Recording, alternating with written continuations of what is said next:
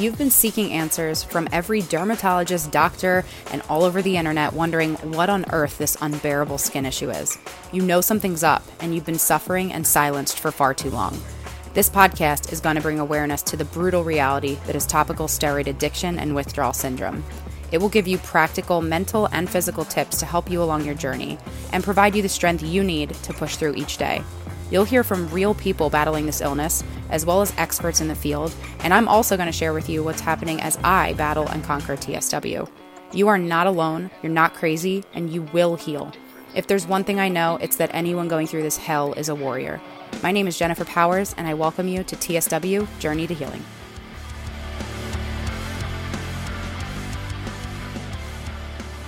Did you know that there is a journal out there just for those of us that have topical steroid withdrawal? And whether or not you're a journaler, this is the best way for you to track what's working, what's not, and enjoy your healing journey. So inside this journal, you get 3 calendars to track your next 90 days of healing. There's free resources, actually even a free gift for every single one who purchases this journal. Plus you get action steps to try, a joy list, gratitude prompts, so many visualization techniques, affirmations, a web of support, mini mental health exams to help you check in with yourself, stress management and grounding exercises, and so much more. This journal has been tremendously helpful in my own healing journey, and now it's available for every single one of us. How cool. I want to invite you to get your hands on it, and you can do so by going to tswjourneytohealing.com/journal. Get yours today and let us know how it's going for you. Okay, now let's get back into the episode. Okay, welcome back to TSW Journey to Healing. Very excited to announce my beautiful and lovely guest, Cara Ward. Cara is somebody that I stumbled upon. You know, I'm not even really sure how. It might have been through the Preventable documentary, I believe. Are you you're at the end of that? I think. Am I correct? Yeah. Or not? Yes. Okay. Good. Yeah. So I saw you there. And then of course, you know, you go down the rabbit hole of online world, social media world, and you're just a force. So I was just so amazing, kind of like stalking you a little bit online and seeing like what your story was. And so a background on Cara. Cara went through TSW from 2013 to 2015, where she made a full recovery and she became passionate about raising awareness with our iatrogenic condition, which we all love so very much. And she shared her experience and advice through her blog, through Instagram, through her book, which I've got right here. And if you're listening to this episode, just picture the split screen. If you're someone going through TSW, I'll share mine in a second too, but what a powerful cover, right? For anybody that is going through this or somebody that knows someone going through this.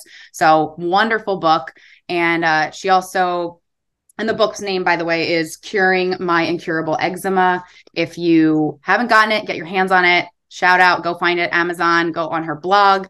And she released that at the end of 2017. And it reached, I didn't know this, but this is exciting. It reached the top 5 books in the dermatology charts of Amazon. So congratulations. That's really amazing. Thank you very much. I mean, I was totally surprised because when I sort of put it out there, it was totally a passion project, and literally for me to sort of draw a line under that period of time and sort of just, I wanted, because this is kind of my mind anyway, I like to have things down in one place. Mm-hmm. So it was kind of that in a way that, so it wasn't really, so whilst I saw it as a book, obviously I was like writing it, it was never like a book to sell, but I put it out that I can't, it's really strange. So it was literally just, I wanted a collection of thoughts in one place. And because I loved writing, it was kind of like a natural thing. So when people started buying it, I was like, what? This is mad. And yeah, I couldn't believe it. People were just so kind about it. It still blows my mind what happened with it, because it literally was just an idea to just put it all in one place. So yeah, it's such a like cathartic, therapeutic. I agree with you. Like, and that's why I was journaling throughout my journey, and I'm about, let's see, it's February. So at the time of this recording, so it's I guess 12, like 13, 14 months in. But I started writing everything down because I was all over the place, writing sticky notes, writing notes on my computer, writing notes on my phone. And I'm like forgetting things that I was trying, that I was doing, what was working, what wasn't working. And that's what led me to create my TSW journal, which, similar to you, put it on Amazon. Amazing feedback, because anything we can do to help ourselves.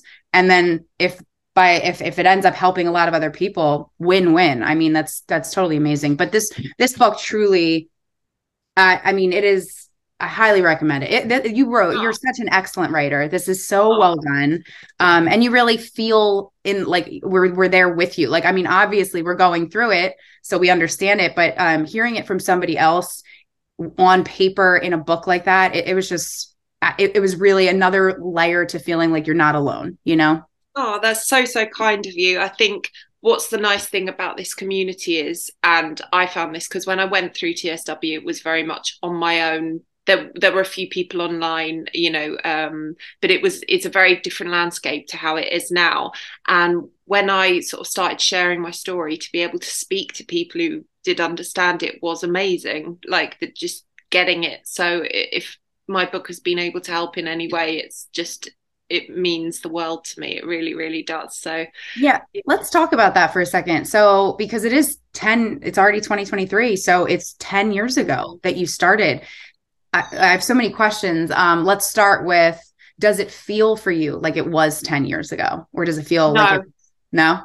Literally. I mean, time is such a weird concept. I feel like as you get older, the faster it goes. And especially, it's like, I find like the worst periods of time are like this slow thing.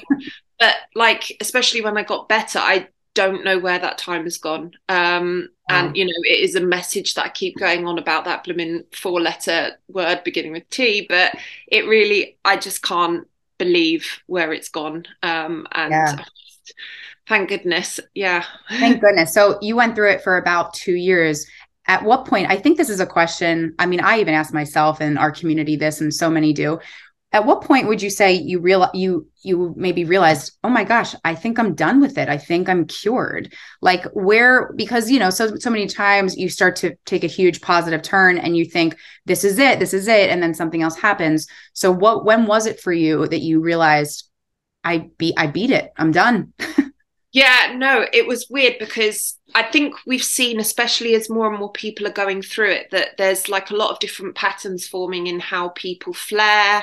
Some people tend to have these like massive breaks, and they sort of almost resume normal life and get out of the TSW mindset.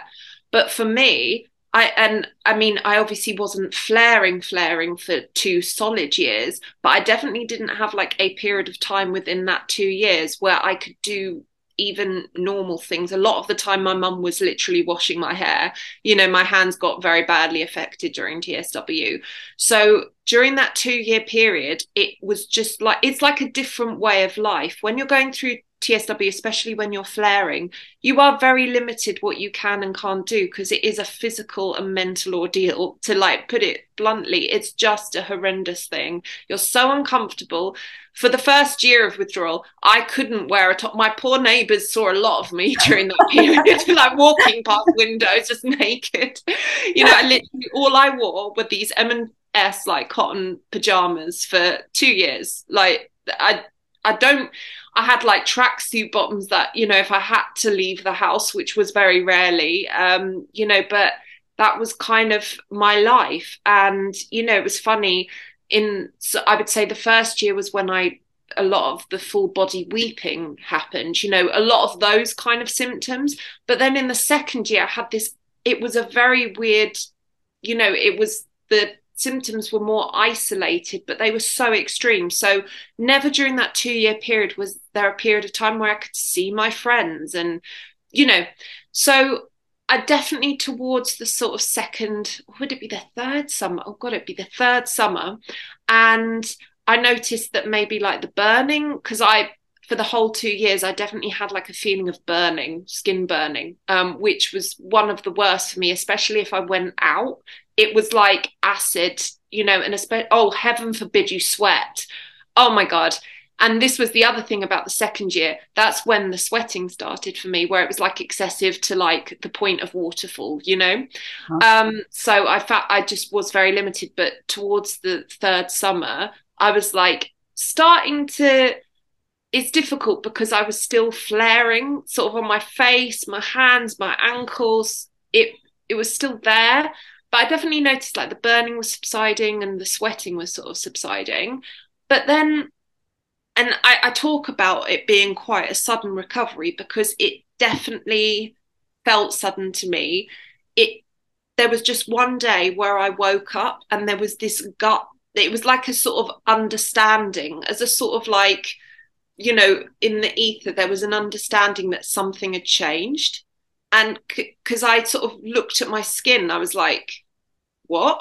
You know, I'd sort of processed it. It was just different and I just felt different. So, and I said to my mum, look at my skin. And she couldn't believe it. And we were just sort of, and I mean, to go from like a period of time where you're sort of consumed by your skin and you sort of just go through the motions just to get through a day, to then both of us, because my mum was just as much, you know, part of the journey as I was, like taking that time to go, something's changed here. And yeah, I mean, touch wood, from that point, I never had a TSW proper flare again. I had, which I've talked about, 2 isolated hand flares when I went to Verbier in Switzerland. Don't understand. I will never understand what happened in Verbier in Switzerland. My skin was like, my hands were just messed up. But yeah, I haven't had like a TSW flare. I had something last year, which has sort of caused like sensitivity. You know, it's a very long, crazy experience. But apart from, I've never had a TSW flare since. And I just, from that first day where I woke up, you know, with different skin, it just, something had changed. So it was definitely overnight.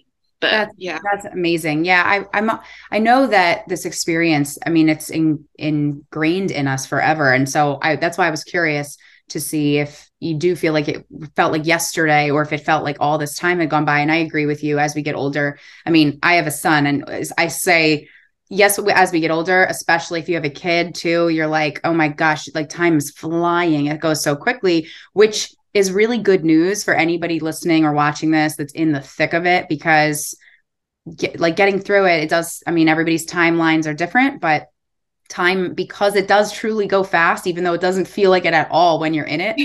It is true. It does. And I don't know, time is on our side. So what, you know, your book is Curing My Incurable Eczema. So what is, if you want to share with those that haven't read it, that don't know you too well, because similar, my background was a child with eczema and put on steroids for that since I was like 2 years old. So what was that similar to your eczema journey? What was that like? Yeah, sort of. So I was like, you know, I was diagnosed very early on with eczema. My mum, at 6 months old, she noticed like a sort of little patch on my wrist, and she went to the doctor. They said, oh, it's eczema. And they gave her a hydrocortisone cream, and she used it.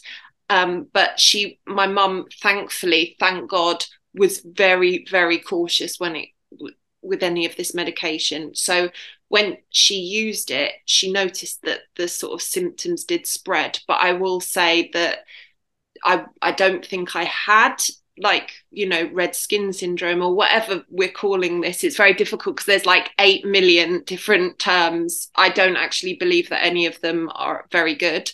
But yes, I do think that using the sort of, you know, the hydrocortisone on that patch did cause my body it needed to get out. I feel like this is what's very annoying with the way that things like eczema are treated. It's all about suppressing, you know, just put that on. Don't deal with the actual symptoms themselves. Let's just hide the symptoms. But the body has to get it out, I think. And, you know, so I think that initial patch, which was, now that me and my mum look back, around this time was when she transitioned from breast milk to cow's milk. So wow. And I think this is probably quite common, you know, for a lot of kids who are diagnosed with eczema. It might not be eczema. It might just be a response to the body, you know, taking in this new product. You know, you go from your mum's milk to like a different product. It might have a reaction, but that doesn't necessarily mean it's a skin condition. But unfortunately, I think these like medications kind of mess up your body's sort of natural response to dealing with things, you know. So in my childhood, I would say that my skin was kind of like childhood eczema, but it wasn't extreme. So I think actually it's sort of like 7-8 years old, it kind of like I'd grown out of it, you know. But then roll on secondary school, hormones, didn't have a good time at secondary school. And that was at 11 years old. My skin started to get bad. I definitely look back and think stress, you know, I was unhappy, you know, like it's a difficult time for any teenager. And yeah, my skin reacted very badly to the point that they did refer me to the hospital in my teens. And at that point, I just saw like a plethora of sort of hospital dermatologists. And I should say, actually, my childhood, my mum barely used steroid cream ever. Like it was mostly treated with sort of like emollients and, you know, bath preparations and all that fun stuff, you know, like, so yeah, going back to my teens, my skin was really bad. I was, you know, referred to the hospital, and that's when they were very, very insistent on me using medication. And at first, when I sort of thought, you know, looked back at sort of my teens, you know, after I'd sort of recovered from TSW and all that, I did think it was mostly steroids that caused it, topical steroids. But then looking back at sort of my hospital notes, when I sort of started going there, I was using a lot of Protopic. And Protopic, this was before Protopic was sort of sold. I don't know, it's kind of crazy. I look at the time that it was sort of released to the public. I'm using it before it was sort of, you know, I don't know, what's the word I'm thinking of? Anyway, I was using quite a lot of it. So in my teens, I kind of was using Protopic. I was using other things, but it was definitely with the Protopic. I used a course of oral steroids, and from that point it was like I can't function without medication on any kind of level. So, you know, and I kind of got stuck in a bit of a vicious cycle for like 10 plus years. I say it's 10, it's probably close to 12 or 13, where I would, you know, be using medication. I'd maybe every so often think I've got to stop using it, my skin would just be unlivable, you know, and it was just, and so I'd go to the doctors, they'd say it's worsening eczema, they'd put me back on steroids. And yeah, this was kind of my life till 25. Thankfully, sort of very early on when I was sort of, without knowing, reliant on this medication, I realized this stuff is strong, because especially when I was at the hospital, they were prescribing a lot of the like stronger steroids, like Betnovate. I used a lot of Betnovate when I was in my teens. But yeah, I kind of weaned my body down to using first Eumovate, 1%, and which I used for years. And I found weirdly that if I used Eumovate or any kind of steroid just on my sort of this chin area and my hands, my body, everything would sort of tick over and I wouldn't, it was really strange. They were like my 2 points where it was really strange.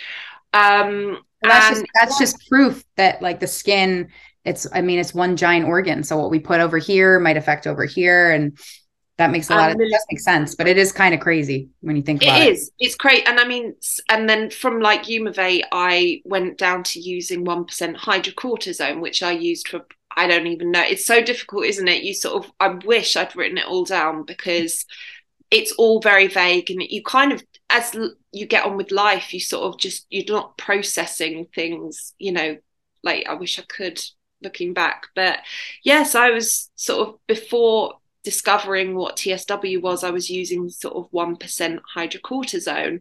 And then, yeah, I discovered TSW and never used any kind of medication to suppress my symptoms again. How did you? Because, you know, I've only been at this for about 14 months, and I'm sure it was very different 10 years ago. For me, it wasn't an immediate, unlike you know, you would stop using a medication and you very quickly would realize my skin needs it. I I would have these very long stretches. In fact, I used prednisone, like oral prednisone, at least, I mean, like maybe like every other year for years. And it was like my favorite drug because my skin was glowing and beautiful after I used it. And it lasted for a long time. But when I started to notice like second summer in a row that it was just, I was seeing this bright, bright red neck, and then it would go away, and then it would come back. And then I would feel like a little bit of what I now know is like oozing. And I'm like, this is not eczema. So I go down the rabbit hole online. I come across some Instagram handles. Actually, one of my interviewees is Grace. Grace is Skinderella on. Ah, Grace. Yeah. Yes. Definitely. Such a sweetheart. But I think it was, I'm pretty sure if I remember correctly, it was her account that I said, oh my gosh, that's what I have. So for you, how did you discover it? And what was your initial reaction when you figured out, oh my gosh, this is what it is? Yeah. So, for quite a few years before withdrawal, I was noticing that the effects of using, a steroid cream every single day, twice a day, was causing my skin to thin quite badly. The thing that I also found fascinating was on my, here, this kind of area, I hadn't used steroid creams in years there, maybe once or twice, but I had super thin skin here, to the point where it was purple and it looked bruised. It was so thin, it was terrifying. But even worse was sort of this area was so thin. You could see all these veins. My mum was so, so scared. And she'd say to me, look, you've got to do something. Because, as we both know, the only kind of side effects they talk about are may thin your skin, may cause stretch marks. That's all we get. So my mum was like, look, this medication is causing, you've got to do something. You're not going to have any skin left, But I kind of was in a bit of a sort of, catch-22, because I thought, I can't stop using this medication because I literally have no life. Doctors have told me I've got incurable eczema. My only way of having a semblance of any kind of normality is to use this medication. And you get drummed into you, for years and years and years. And so I'm like, what can I do, Mum? I don't know what I'm meant to do at this point. So, but yeah, we'd have that conversation, every once in a while. But then I'd just have to go back on it. So when was it? A year before I went through withdrawal, I went to Greece with my friends, and I had a real weird rash come up everywhere. And I was using the sort of hydrocortisone twice a day, every day. And when I went away, it wasn't clearing it. And I thought, oh my God, what's this? This is very strange. And I noticed as well, my eyes were sort of playing up a bit and whatever. It was really strange. And I remember I was in this little Greek village, panicked because I had not very much hydrocortisone left, because I, I was innocently just putting it here and here, but I used up this whole thing of hydrocortisone. So I was I need to get some steroid cream. Ran into this little Greek town with my friend and was I need steroid cream. And I remember I bought for €1, this Eumovate, and I slathered my body in it because I was desperate. But it didn't really shift this weird rash thing.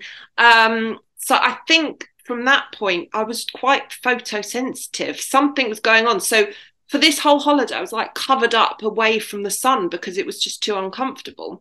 But then when I came back home to the UK's summers don't get mental. Well, I say that the last few have been really, really hot, but for the most part, it's quite a temperate climate.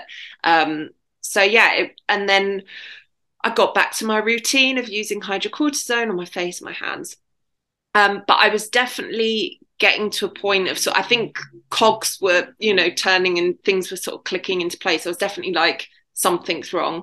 And I remember in sort of April time, so I started withdrawal in June, so a couple of months before, my eyes, the skin around my eyes swelled up so badly. And it was just really bad. And I was using eye drops, whatever, anything I could get the chemist just to try and get them down. And I was also noticing patches. I think they were on my leg and my arms and stuff, just round patches. And I thought, oh, I'll put steroid cream on there, it's eczema, whatever. And they weren't clearing it.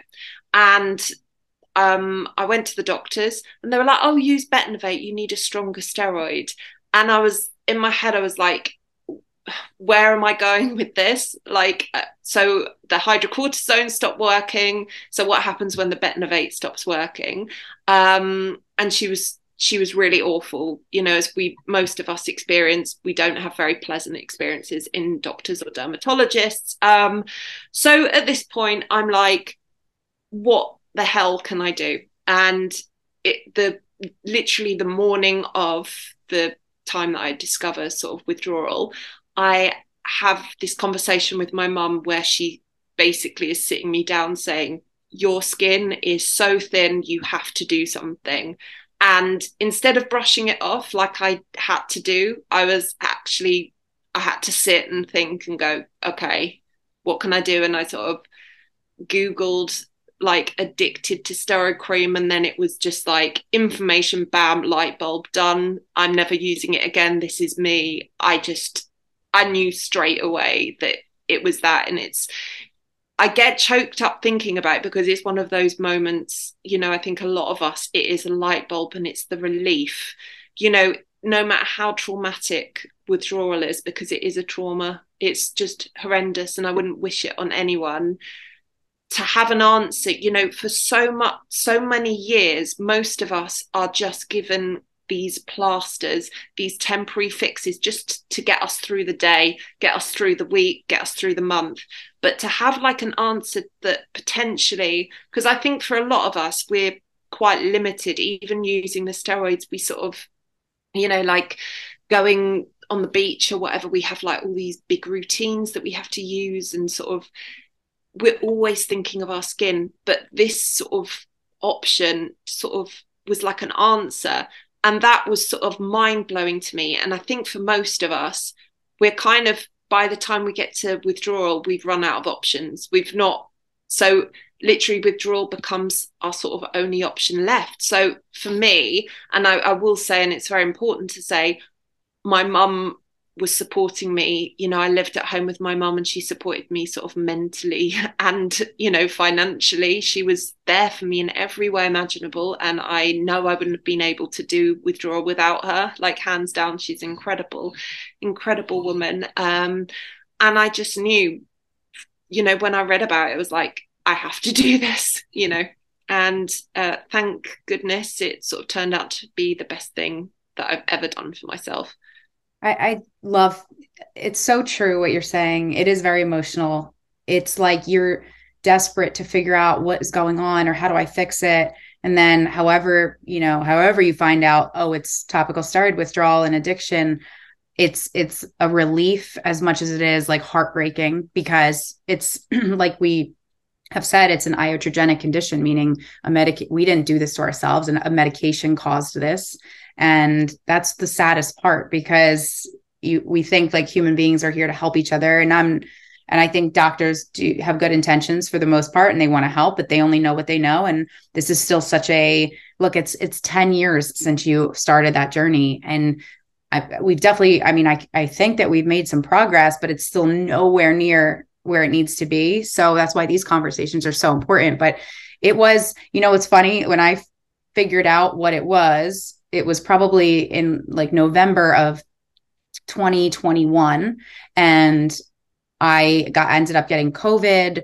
I ruined Thanksgiving for my whole family. Everyone was excited to get together. And then I got it, and my dad got it. So after that point is when I officially noted that I'm steroid free. And I was so naive because I thought, well, I'm just not going to work. I'm going to take all of December off and I'm going to let myself heal. As if it could be 1 month. When I still didn't know very much about it. I just assumed, oh, okay, you get off steroids, going to go through some side effects, and then I'll be on my way. Yeah. And it's just such a rude awakening. It's such a brutal, brutal reality that nobody, even those that are closest to us, like my mother's been so supportive for me. Yours was for you. Friends, family members, whoever you've got in your corner, like kiss and hug them tight because they're so, so valuable. But even watching somebody go through it, which is tormenting and traumatic as it is, for them, I'm sure, you still can never, ever, ever understand it unless you're somebody that's going through it, because the suffering and pain is just, it's unheard of. It's just unimaginable. So So 2 years of, what would you say was what I really am interested in? Like, what was the hardest point in that 2 year period for you? If you could pinpoint what it was, and how did it affect, you know, we talk about like PTSD. I know I have major PTSD from, I'm afraid. I mean, I finally got over it, but for the whole year, I was afraid to touch anything in my medicine cabinet or at a store in the medication aisle, like things that are not steroids. But I started to think, well, there's probably a hidden steroid in anything, and I don't want to even touch it because God forbid it touches my skin. It's going to start me over from day one. So the stress response, the traumatic experience, it's so great. So the mental anguish and the physical, what would you say was the lowest point for you or the worst point? I think there were definitely, like, it was funny. I obviously cried at like other things during withdrawal, just like watching something sad or, you know, whatever. But there was like 3 points, I think, where I cried, and I cried because of what this, you know, condition had done to my life. And I remember there was one time sort of quite early on when it was, you know, there's like a period of withdrawal for most of us where life is just hell, you know, and that you get up and you're just suffering the whole day. It's funny, like I look back and I have to like compartmentalize that in my brain. And sometimes I get slapped in the face with, oh my God, that happened, you know, that period actually happened. But yeah, I remember there was one time at sort of towards the beginning where it was sort of very, very late and I knew I had to go to bed. I was so uncomfortable. I had like feeling of sort of bugs crawling all over you, and everything was a bit intense. There was oozing, there was just swelling, there was all these different things going on, and I was so scared to go to bed because I knew that for the most part I'd probably be awake, uncomfortable, and it would just be awful. And I remember it just was too much, and I really, really wept. And there was another time sort of midway through that it was very difficult, but weirdly I think probably one of the hardest moments was in year 2. And I think what's interesting about the mental health side of withdrawal is, I think for a lot of us at first, whilst it's probably the most ghastly physically, like I think there's, for me at least, I so believed and I so believed in what I was doing. Mentally, I had high anxiety, like really high anxiety. But I didn't have so much doubt. I didn't have like fear at this point because I was kind of riding on the sort of knowledge that I was potentially healing, you know, my skin or whatever.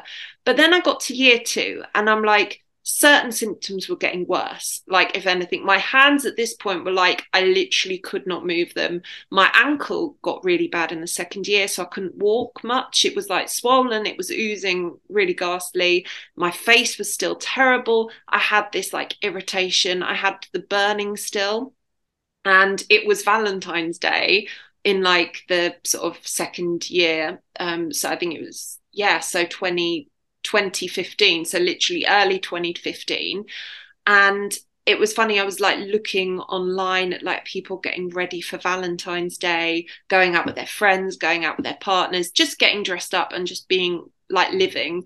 And I was just broken, and I just thought, what is life? I'm getting worse. What the hell have I done? I'm filled with doubt at this point because I'm like, how is a process that is meant to heal you, how am I still suffering after 2 years? Because I think the biggest thing that messes with our heads is the fact that TSW is non-linear in recovery. So that, you know, I think with a broken leg, with any kind, you know, usually a healing follows a linear trajectory. But withdrawal, to add like a layer that we really do not need on top of all the other suffering, it's like, let's make this a non-linear recovery to really mess with their heads. So I think for me, that sort of Valentine's Day was just awful because I thought, I've wasted 2 years of my life nearly.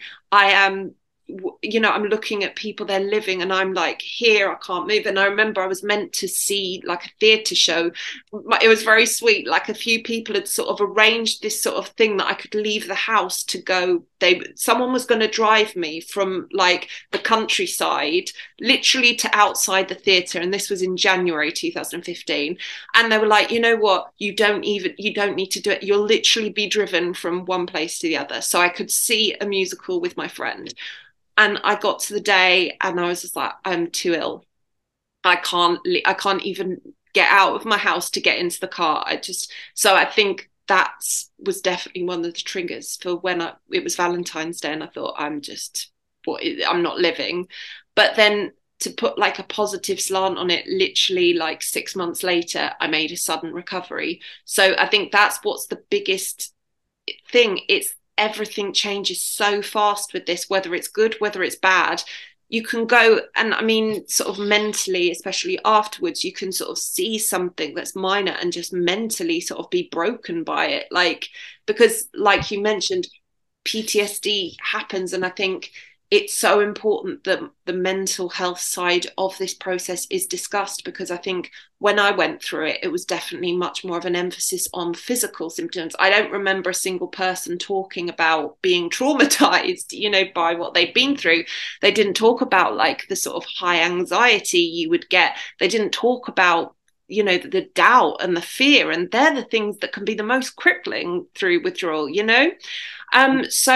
I was not prepared. And I think if I'd been more prepared, it may have helped me sort of in the 2 years after I recovered from having like panic attacks and having like really sleepless nights over seeing a rash and just having a breakdown. That, because you don't see rashes, you don't see minor things, you see the trauma of what you've been through, you know. And so, yeah, people need to sort of protect themselves, you know, as much as possible.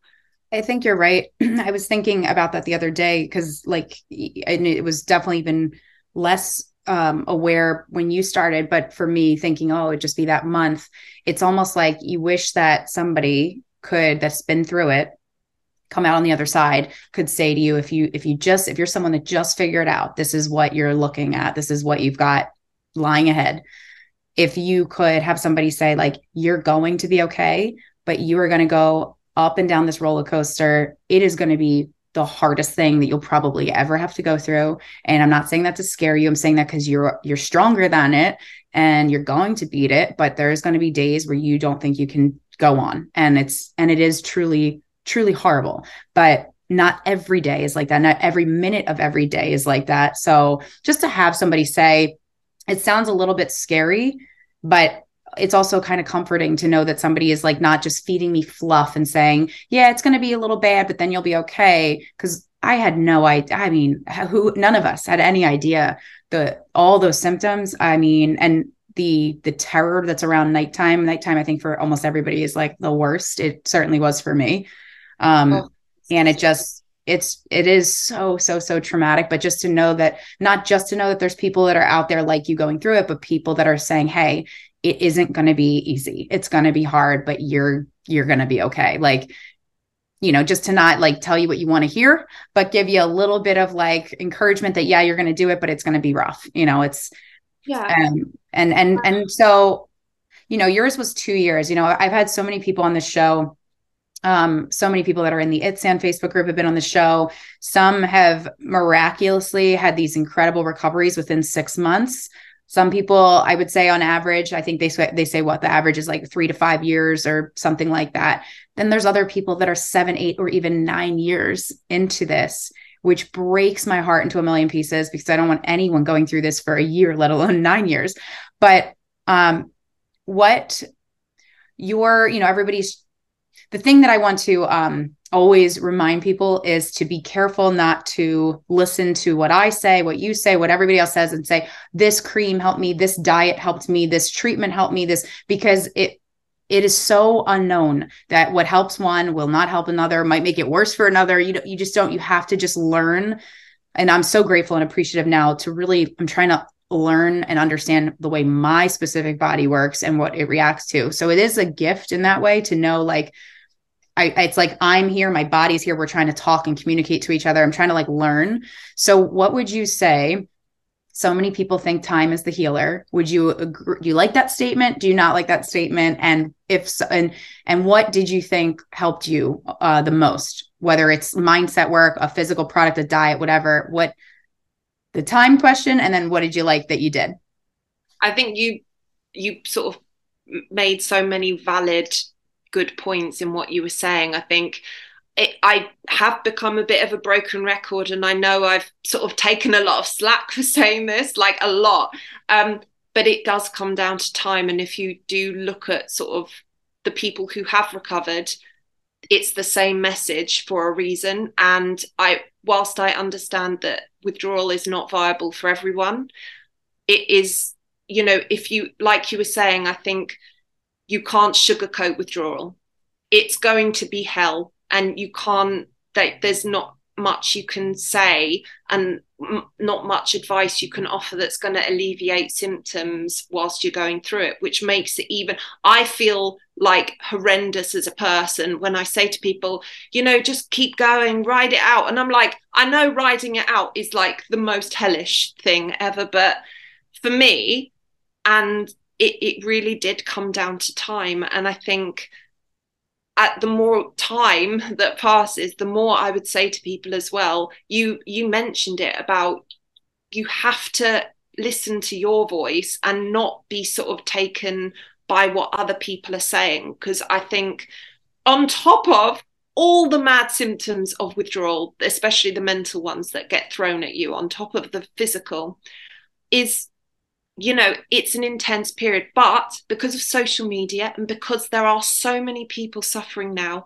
we now have a lot of people offering advice that I would say, and I say this, you know, I've been in the sort of community for a very long time. 99.99999% of what I've seen online should not be out there, like, as information, because mentally that is going to mess with your head, you know.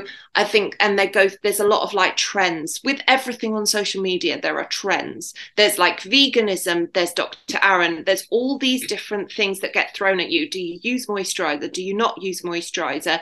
You know, go on NMT, don't drink water. You know, you constantly, if you're coming this, you know, person who is already in a vulnerable position, because I felt at my most vulnerable and most like exposed during withdrawal, you go in and you're bombarded with all this information. Suddenly you feel like, I'm not doing, you know, what I should be. You know, people are telling me I need to do this to get better. And I'm like, oh my God.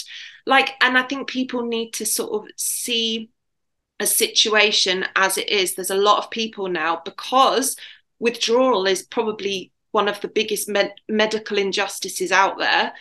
There's so many people suffering now. This is a money opportunity for a lot of people to cash in on what is a community that is growing exponentially. So I've seen some things about like these, like diet is a very controversial subject. And I do understand, and I definitely feel that during withdrawal, if I was eating too much junk food, it would maybe exacerbate a symptom, but it wouldn't cure it by taking it away. It would just sort of irritate, like anything would, you know. I do think diet can help support your body, but I don't think it can heal it, because this is at its core a drug withdrawal. The body just needs to ride it out. You know, in my opinion, I'm not a medical professional. I'm just a person who went through this and got better. So I'm sort of imparting what I can from my perspective, but there's people out there that are selling things that aren't going to heal you, but they're putting it in a way that's you're meant to heal. I get these messages every day from people, and it's like, oh, I'm speaking to a naturopath and they're telling me I need to eat this every day. I'm like, what is this? Like, it's for me, it's one of the things that makes me utterly livid at this point, because there's this other girl who messaged me and she was like, oh, hi, I don't know what to do. This girl has offered me, I've like a meal plan, like 4 meal plans or whatever. She paid her £700 and has not received the meal plans. And I'm like, and this is someone who's quite prominent in the community. And I'm like, wow, like this is unacceptable. And this is the problem. Like, I remember when I started withdrawal, my mum went to Holland and Barrett we had all this health food stuff, all this like, you know, like hair products, like they're all natural. And we were that, you know, went into it with this like rosy sort of opinion of, oh, these things will help and, you know, whatever. But very quickly, you know, especially when like the oozing kicked in, I was like, if I can get through the day, that's excellent. You know what I mean? And I literally think that having this added stuff that people are bombarded with every single day on things that they're meant to do, guys, you don't. You've got to listen to that voice inside and say, what do I fancy? What do I feel like doing? And it's amazing because every single time you will get an answer. You will know, like, if your body needs to sleep, go sleep because you probably have not slept through the night. You've got to listen to you. And the people online that are like guilting people into doing things. I've been, you know, I hold my hands up. I've been very, very sort of, I've got my opinions and I've shared them very openly, but people have got to listen to themselves. They've got to be kind to themselves. And I do think at this point that we have to address social media as something that could be doing way more harm than good. Please be careful, to anyone that's listening to this, please be careful with how you are using social media, because I have so much gratitude now that I went through withdrawal during a time where, whilst this, I say this because the most incredible experiences have happened whilst I've been communicating with people going through withdrawal. You know, I've made some incredible friends through this. So I say this whilst having love for this community. I think you've got to be careful because I think it's creating something really toxic, you know? I totally, completely agree with you. It's, social media is a blessing and a curse. And I can't tell you how many times just being in the ITSAN Facebook group, which I think is probably the most popular in our community, while I found so many helpful, made great connections and friendships, seen a lot of really helpful information. Then you see somebody that had a huge relapse, and rightfully so. We all need a place to sometimes vent and cry and feel like people are there to want to lift us up, but it can really do a number to your own mindset and hurt your healing process. And one thing I want to go back that you said in the beginning is that, which I find so incredible, and it's one of my most passionate things that I want to give back to the community and really focus mostly on. You said from the minute that you found out that this is what it was, you never really doubted that you were going to be healed. You maybe had some moments here and there, but the whole time, even going through the worst of the worst, you were like, well, I still know I'm a day closer. I still know that I'm healing. I still know that I took the problem away, which was those darn medications. And now there's only one way to go, and it's up. Even though it's going to feel like this, I still know that even when I'm down here, I'm still slowly going up. So the point being, mindset is the most powerful weapon that you have to defeat any illness, any disease, and that is something like I'm very open about that. That is, yes, it's my opinion, but there's also facts to back that. There's so many like placebo tests out there with people with cancer, with people with these like, you know, debilitating conditions. The power of the mind is huge. So I believe, and I agree with literally almost everything that you said, probably everything you said,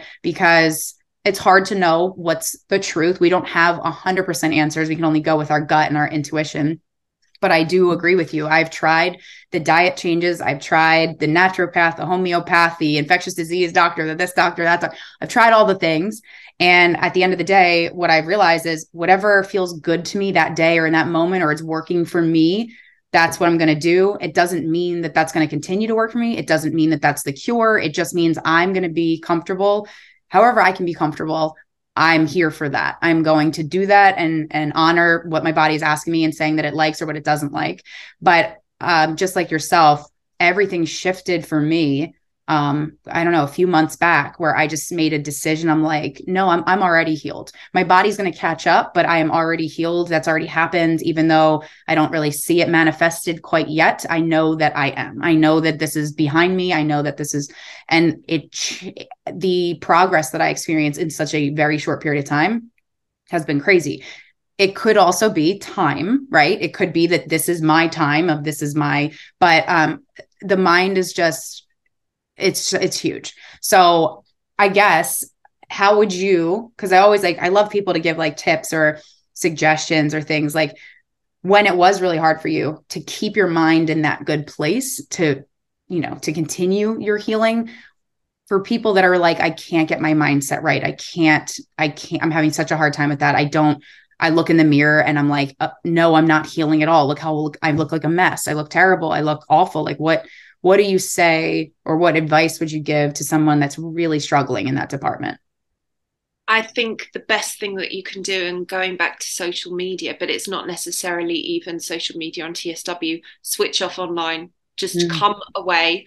And it's the irony, and I've talked about this a lot, especially in the last few years, that the irony is I probably focus more on TSW now that I'm recovered than when I was going through it. And I think it's so important with TSW, the best kind of coping mechanisms you have is distractions. So this is why social media and TSW is not a good idea, because the last thing that you should be looking at, especially when you're in a bad place with withdrawal, is to focus more on withdrawal. Mm-hmm. For me, like I really like what helped me the most, and I think were healing, were writing, were reading, were watching things that brought me joy. I didn't look at anything depressing. I logged out of my personal Facebook, and I thought, I don't want to see it. I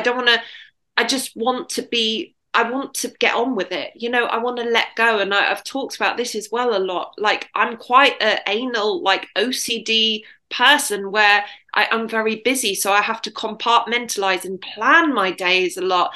And also the other thing, because I'm busy, I like quick fixes. So TSW as a process is very weird for me. Like my mind is not programmed for something like withdrawal, which basically forces you to not quick fix. It forces you to let go and not plan, because you haven't got a clue what you'll be doing in an hour and how you'll be feeling, you know, let alone like 2 days time, you know? So I think for me, the best thing I can advise to anyone is to let go, ignore the noise, which is so deafening right now.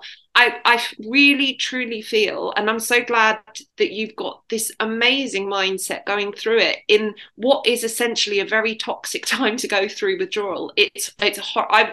Honestly, if I was going through withdrawal now, I would not know what was going on. I'd be so overwhelmed, you know, by this, you know. So I think for anyone who's out there, just don't listen. You do not need, you need you, and you need to focus on you. You need to be selfish. And I think there's also, especially if you have any kind of online account now, I talk to this, and especially because I'm quite out there, you know, not at the moment, you know, I'm taking some time, but I've been very present, I would say.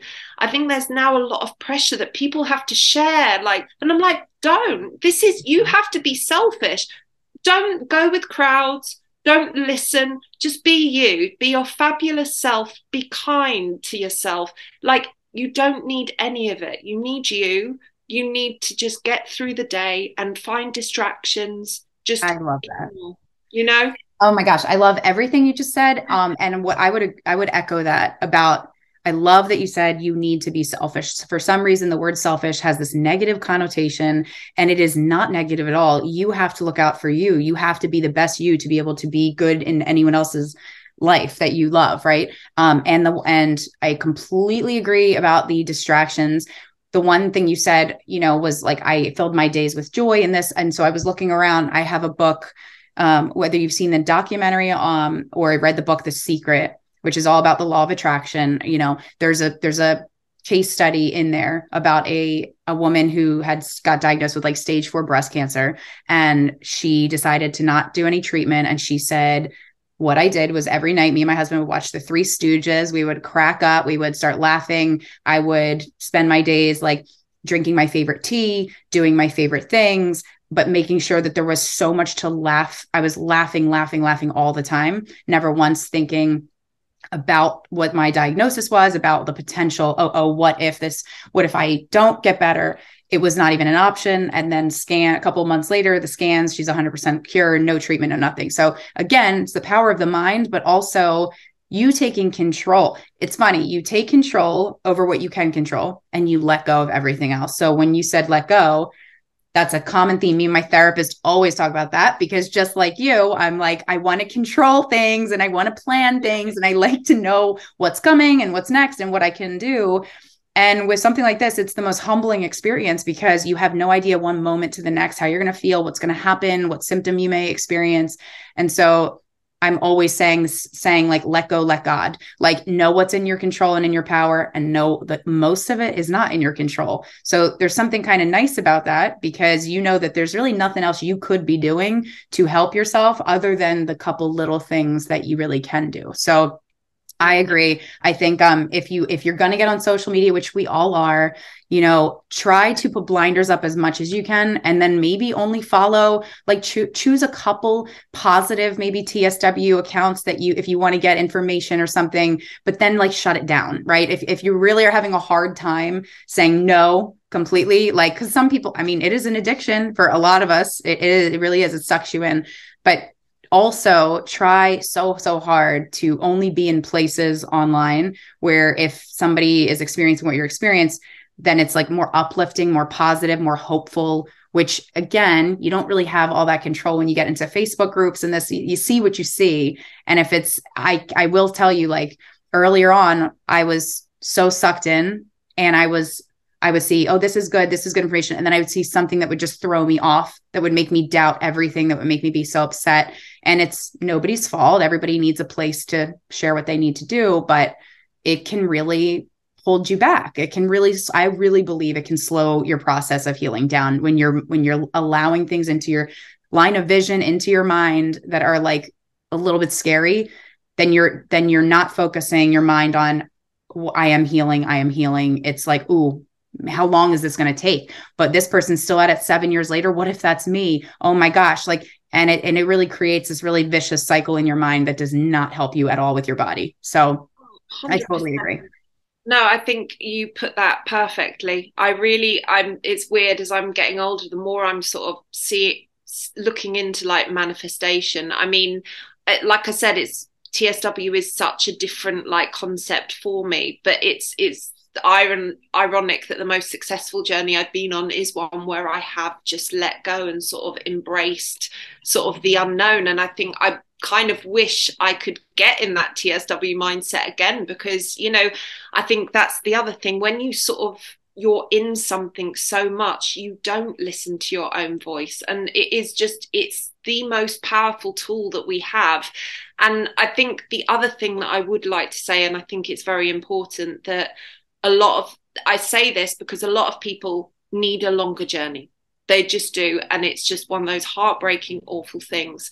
But a lot of the people that are a lot of years down the line are using things that I would not say aid recovery, like things like licorice, like, like immunosuppressants, mm-hmm. Dupixent. I think this is something that's very important to say, that I think people need to be a bit more clear on what they've actually used. You know, there's someone who screams about the benefits of licorice, but in the same thing is saying, I'm 7 years withdrawal and I'm still struggling. What, you know, I'm like, we need to be more clear about what. Super transparency, you know? Yes.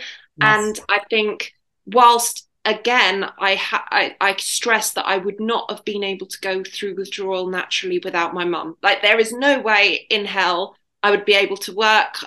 You know, my symptoms were physically, I couldn't do much at all. But we have to be more transparent and more sort of black and white about what the reality of what certain things are doing. Licorice works as a natural steroid in the body, and we can gloss it up. We can say, oh, it's a herb, what are you talking about? Look at that naturopath, they're saying it's fine. That naturopath has never gone through withdrawal. That naturopath is not getting the messages I get every day from people. And I think we need to be more black and white about these situations. And again, it's a difficult subject. It's a subject which causes a lot of, and understandably so, there's a lot of emotions around these subjects, but it is something that, again, I feel social media is to blame for, that it's demonizing things, and it's demonizing opinions that are negative about licorice, about immunos, about Dupixent, that isn't. It's just saying you know, people message me every day and they're like, I've had a bad experience with X, Y, and Z, but I'm too scared to talk about it because I'll be told I'm that. And, you know, they've spoken to people on like a the Facebook groups, and they get shouted down. This is not good. This is not conducive, again, to healing. This is, you know, whether you're using something or not, that's the sad thing. We're all part of the same community, and we should be allowed to share without this sort of toxic demonizing. 100%. And it just... That's true with the whole world today, with every single, all the issues that we're all facing. It's like people feel scared to speak up and say what they think or what they feel or their experience, because they think they're going to get chastised and they're going to get shouted. Like, you know, it's shunned from the community. It's so not an inclusive place of love and acceptance, and just like, let's just agree to disagree. And to your point, that's why you really do need to take everything like with a grain of salt, because the licorice thing, right? Like, I don't know, maybe that works, but I also hear from people saying, well, it does mimic a steroid, which can make your withdrawal worse and this and that. It's just, it's scary. And it's upsetting that there isn't just a magic wand or saying, hey, here's the one thing that you can pop the pill or put this cream on and you will be fixed. It doesn't exist. But I think it's even bigger than that, because if you take TSW aside and you look at any issue, any condition, any problem, if you don't make a commitment that I believe that I'm going to be healed, I'm going to heal. And then whatever treatment or potion or lotion, whatever you decide to do, it's only going to work as well as you think it's going to work, no matter what it is. And that might sound very woo-woo and woo, like crazy, but it's just the truth. And you can look at so many different case studies, people, it just is. So it's instead of looking at it, like, I would challenge anybody to change your mindset to go from, this is so depressing that there is no cure, to I actually have all the potential and the power that I need to just make a decision, and then just trust the process and honor my body and listen and learn about my particular body and what I need, and kind of look at it like a journey of understanding the body that you're living in for the rest of your life. Like, you know, try to look at it like that, because if not for this condition, I think myself for sure, and probably so many others, really, how much would you really be paying attention to about what you're putting on your skin, what you're putting in your mouth, what you're putting in your brain, in your mind? What are you just wouldn't, it takes something like this to bring you down to your knees to really be like, I get it. I'm paying attention now. In fact, like I had another guest on, her episode didn't come out yet, and she is incredibly spiritual, very, like, one of the most spiritually gifted women that I think I've ever met. And so it is going to be, again, we talk about being afraid of putting things out there. This is going to be, it was a lot about mindset, but it's a lot about faith and spirituality and the power that can have. And so that probably will rub some people the wrong way, the people that don't believe in that or don't want to go there. But I think, to your point about the social media, which I agree with, and to my point with this specific show, I have had people that are nutritionists on the show. I've had people that are, you know, doctors or whatever the case may be.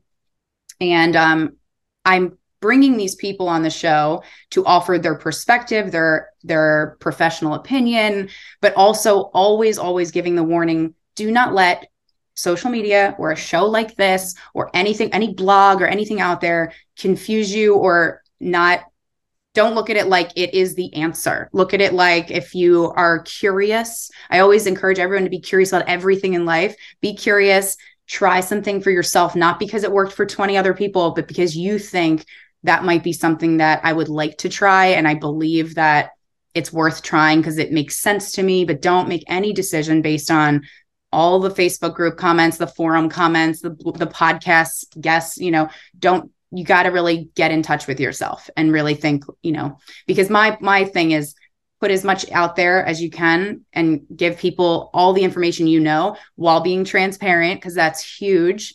But then, you know, it's up to them. It's up to every individual to make a decision that they think is going to support their own healing journey in their way. 100%. You put that so perfectly. You really, really did. And I think what is really sad for me about what's happened with the community and sort of social media, we have all suffered because of exactly the same thing. We all have exactly the same thing. And it's a shame that we can't just come together and just even celebrate differences, but every single opinion, every single path comes with so much anger and sort of, I think, unfortunately, we are living in a day and age where opinions are just weaponized. Oh, yeah. And you can't say anything without being put in a box that you are something. I can talk about the negatives of immunosuppressants like licorice, whilst having really good friends that are on those and believe in them. And we can have conversations that are completely rational without having like butting heads and like without saying, you making them feel bad for doing that, and without making them say that they're wrong. Like, who are we to say that any one other person is wrong? You know, I agree. And the thing is, it's like, you know, I know someone who's using cyclosporine who is like, she's got this like high powered job and cannot go through withdrawal, but still innately understands the sort of, we're on a common ground because we've suffered the same way. And it's just sad that, especially, I think, unfortunately as well, that the natural, you know, sort of taking away medication has become like, I'm judging you. And it's like, no, I'm really not. And the thing is, they're like, you've said this and, you know, you're pushing like suicide, which I've had quite a common mess. Like, that is a common thread that people, by me merely sharing that I decided to not use medication, is me like pushing like suicide and like judging people. And I'm like, I'm not judging you. I'm just sharing my opinion, which I should be allowed to. Absolutely. And you should be allowed to share yours. And we should be able to coexist without any kind of like, but there's so much like, I've seen it with so many in our community. That's like Dupixent's the biggest drug right now floating around, right? So many of them. Well, one of the interviews with, she went viral with a TikTok video. Her name's Cynthia. She felt, when we spoke last, she said, I'm doing great, but just between us, and this has come out since, so I'm not blowing anything up. But she said, I feel like a traitor because I felt like I needed to try Dupixent. And I feel like I'm scared to put that out there because I know they're going to start attacking me and, for whatever reason. And it made me so sad. I'm like, but that's your story. That's what you're choosing to do. You should be allowed to do that. And honestly, F them. Like if they're going to be like that and judgmental like that, that's not right. And similar other people in our community with Dupixent, it's like, then the dogs come out and it's like, well, I can't believe you would, go on that drug, and drugs are what messed us up in the first place. And why would you? It's like, that's not right. If that person feels that they need to try that, let's be honest, no one wants to do that. They're feeling desperate and they feel like they really have no choice, or that's what they did their research. It made sense to them. I'm similar to you. I am probably so much PTSD that I am terrified of all drugs. And I'm probably going to the other extreme where I'm like, I'll just kumbaya my way out of this. I'm not doing it. I'm scared. Yeah. And the pharmaceutical industry is so corrupt, and there's so much negative there. But if that is something that you feel called to do, God bless you. I hope it works for you. I hope you don't get side effects. Why isn't it more of a compassionate, positive place where we are all, like you said, we're in this place because of what happened to all of us. So why are we not just lifting each other up and whatever works for everybody else? If salt baths work for you, and saunas work for you, and Dupixent works for you, thank you, God. I'm so happy that you found what works for you. It's supposed to be like that. So I hope anybody listening to our episode here is feeling like, I feel less judged. I feel like I can share more, but I want to echo what you said multiple times about just being very careful when it comes to social media, because you're already in such a fragile state, and some of us are suicidal and just super depressed. And if you do start to feel, I can put myself out there, and the second you do, you have negative people coming. You have to protect, you are responsible for your mind and your health and yourself. And that's it. So if you can't do that, and you're not strong enough to, and even if you think you are, some people that, that come out, like, it can really wreck you.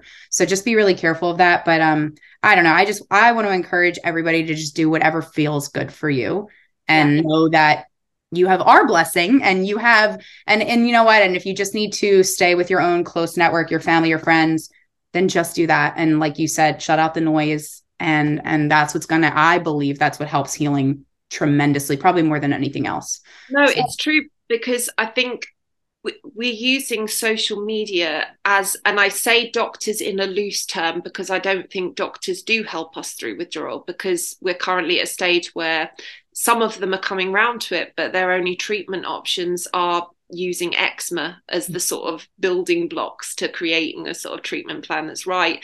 And I think that's what's scary, because I think people see like an immunosuppressant and they don't see the side effects. And I think this is where social media needs to be very, very careful. And I think it's on both things. I think we, like, it goes back to transparency. There have been people that have messaged me that said, oh, I used, Protopic on my neck because I had a little thing and now I'm flaring badly again. But there's no one's allowed to talk about that side of things.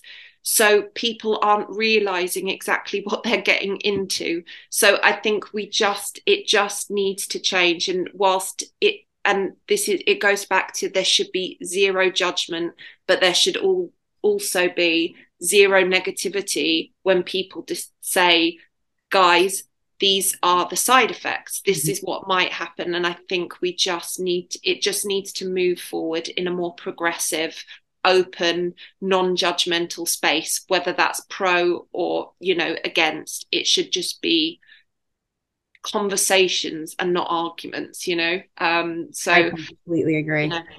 I can't thank you enough. I know we were going back and forth. Well, actually, and you really are a woman of your word, because when we first connected on Instagram online, you were like, hey, I'm taking actually a digital detox for quite some time, so I will get back to you. And I was like, wow, I so respect that. I've done that myself. Highly recommend that. So you definitely practice what you preach. I love that about you. And I just want to thank you, because I know that for a lot of people that have already healed, they want that to stay behind them and they don't want to ever go back there. But because you're still advocating and out there and putting things out there, it means I'm speaking for someone still in it. And for everybody else, it means so much to have somebody that's a powerful voice like you and continue to fight our fight and really put that information out there. So thank you for being on the show and for putting your book out there and continuing to spread the word and help this awareness continue to spread. It is very, very, very appreciated. Oh, it's a pleasure. And it's been so lovely speaking to you. You just have such an amazing attitude. It's like, it's exactly what I would recommend to anyone. It's perfect. So it's been really lovely speaking to you. Very lovely and positive. Thank you so much. Well, I can't wait to stay connected and in touch. And if we ever can help one another out, I'm here for that. And I'm grateful for this god awful thing we're going through, just to be introduced to people like you. So thank you so much again. I hope you have a beautiful rest of the day, and we will be in touch. Absolutely. Totally looking forward to it. Awesome. Bye, Cara.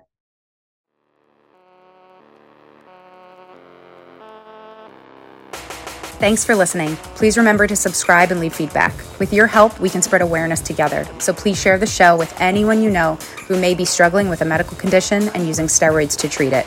And be sure to check out the blog for helpful resources to aid you along your TSW journey at tswjourneytohealing.com.